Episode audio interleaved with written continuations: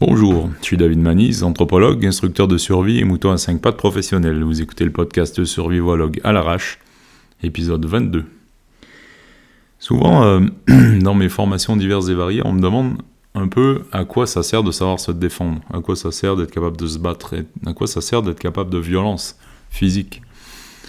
Et euh, et en fait, beaucoup de gens euh, de nos jours, ayant été habitués à vivre dans une société sécurisée, où ils sont plus ou moins au sommet de la pyramide alimentaire, euh, ont des scrupules à utiliser de la violence physique pour se protéger, pour se défendre, pour défendre un tiers, et euh, considèrent qu'ils n'ont pas envie de vivre dans un monde où ils ont besoin de faire ça.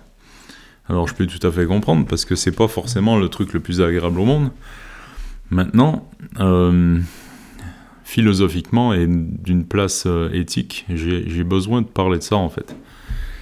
Parce qu'on vit dans une société où euh, on confond très souvent la force et l'égoïsme, ou la force et la violence.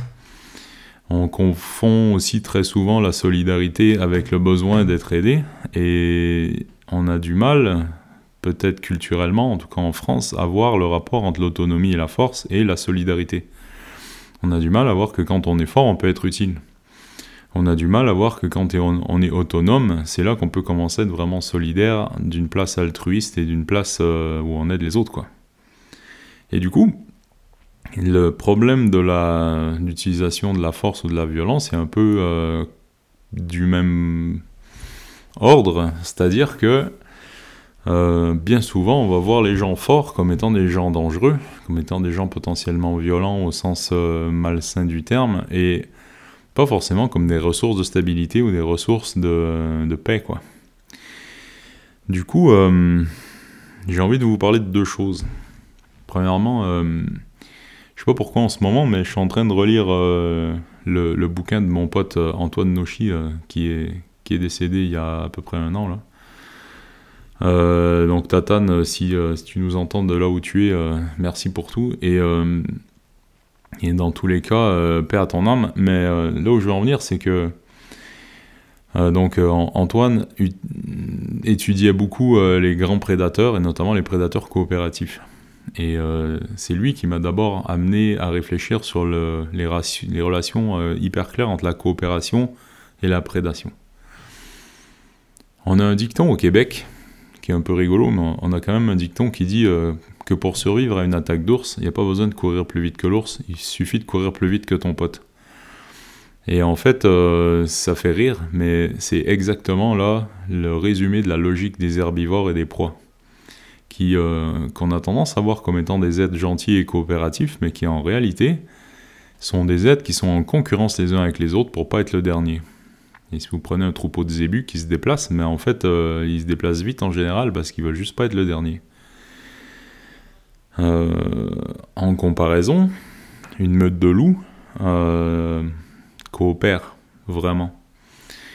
En comparaison, euh, des lions coopèrent vraiment pour chasser. Et, on dit souvent que les lions ne chassent pas et que ce sont que les lionnes qui chassent. En réalité, les lionnes chassent la journée et les lions mâles chassent la nuit. Et comme les cinéastes animaliers bossent plutôt la journée, on pense que les lions chassent et que les, euh, lions mâles dorment, alors qu'en réalité, ils se partagent le, cycle. Mais bref. Euh, donc mon pote Antoine racontait, me racontait l'histoire d'une, bande euh, de frères lions qui chassaient l'éléphant mâle adulte. Alors pour chasser de l'éléphant mâle adulte, il faut quand même être bien organisé, être costaud, et eux, ben, ils étaient bien organisés, et après quelques générations à faire ça, ils étaient devenus particulièrement costauds, c'est des espèces de super lions. Euh, tout ça pour dire que la coopération euh, est possible, surtout à partir du moment où on a des moyens d'action en fait. Si vous regardez des buffles, qui sont des herbivores, mais qui sont quand même capables de nuisance et capables de violence, ils sont capables de coopérer. Ils se mettent en cercle autour des, des petits et ils défendent le troupeau. Les éléphants, pareil. Euh, mais globalement, ce sont les animaux qui sont capables de violence qui coopèrent et les autres sont en concurrence bête et méchante les uns avec les autres en général. D'accord? Alors, c'est un peu des généralisations et c'est un peu à l'emporte-pièce, mais en attendant, c'est globalement vrai. Et l'idée à retenir là-dedans, c'est que quand on a des moyens, quand on a des ressources, eh bien on peut les partager. Et si on n'en a pas, mais on peut que demander en fait. Et on peut que être en concurrence pour l'accès à davantage de ressources. Du coup, euh, moralité, euh, pourquoi savoir se défendre? Ben, Paradoxalement, savoir se défendre, ça permet d'être en paix. Euh, je vous raconte une histoire vécue. J'étais dans le coin d'Avignon à l'époque et je sors d'un magasin de bricolage. Au milieu du, rond-point, à la sortie de la, zone commerciale, il y avait un SDF qui était là et qui essayait d'arrêter les voitures.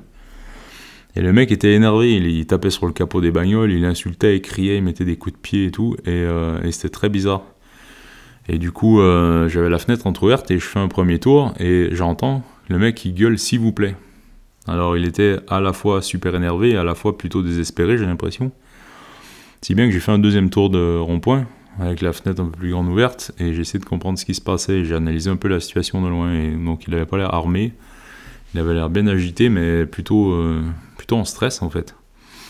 Du coup, euh, voyant qu'il n'y avait pas forcément de danger, et surtout voyant que ben, moi physiquement j'avais les moyens de le gérer s'il y avait besoin, qu'il n'avait pas l'air d'avoir d'armes, en tout cas pas dans les mains, que moi dans la voiture j'avais un spray au poivre, j'avais euh, des outils de défense potentiellement utilisables, et ben j'ai décidé que j'allais prendre le risque et de m'arrêter m'arrêter pour voir ce qui se passait quoi. Euh, donc je, me suis arrêté prudemment, j'ai entrouvert ma fenêtre, je fais oh qu'est-ce qui se passe? Et puis il a fait euh, putain mais a mon pote il est en train de crever à l'hôpital et personne s'arrête, c'est fils de pute là. Du coup je ben monte et du coup il est monté. Et c'était pas du chiquet, hein. son pote était vraiment en train de claquer je l'ai conduit vite à l'hôpital. Il m'a remercié environ 672 fois et je l'ai largué devant les urgences et il est parti je n'ai jamais eu de nouvelles ni de lui ni de son pote. Juste euh, je veux attirer votre attention sur un petit truc, c'est que si j'avais pas eu les moyens et des gros moyens par rapport à la menace que ce mec représentait, j'avais pas eu des gros moyens de me défendre, je me serais pas arrêté. Autrement dit, d'être fort, d'être capable de se défendre, d'être capable de violence, ça permet aussi une plus grande marge de sécurité et de fait une plus grande marge de liberté pour être humain, pour être bienveillant si on choisit. Je crois que c'est euh, qui disait que seuls les guerriers sont pacifistes parce que les autres ont juste pas le choix.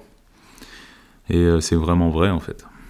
Et l'usage de la violence en soi n'est ni bien ni mal. L'usage de la violence est, c'est un outil en fait, comme n'importe quel autre outil, et ça doit être géré, guidé et conduit par une éthique solide. Et de fait, quand c'est fait de manière délibérée, eh ben c'est ni bien ni mal, c'est un outil, c'est un, moyen d'expression et d'incarnation de notre éthique dans le monde.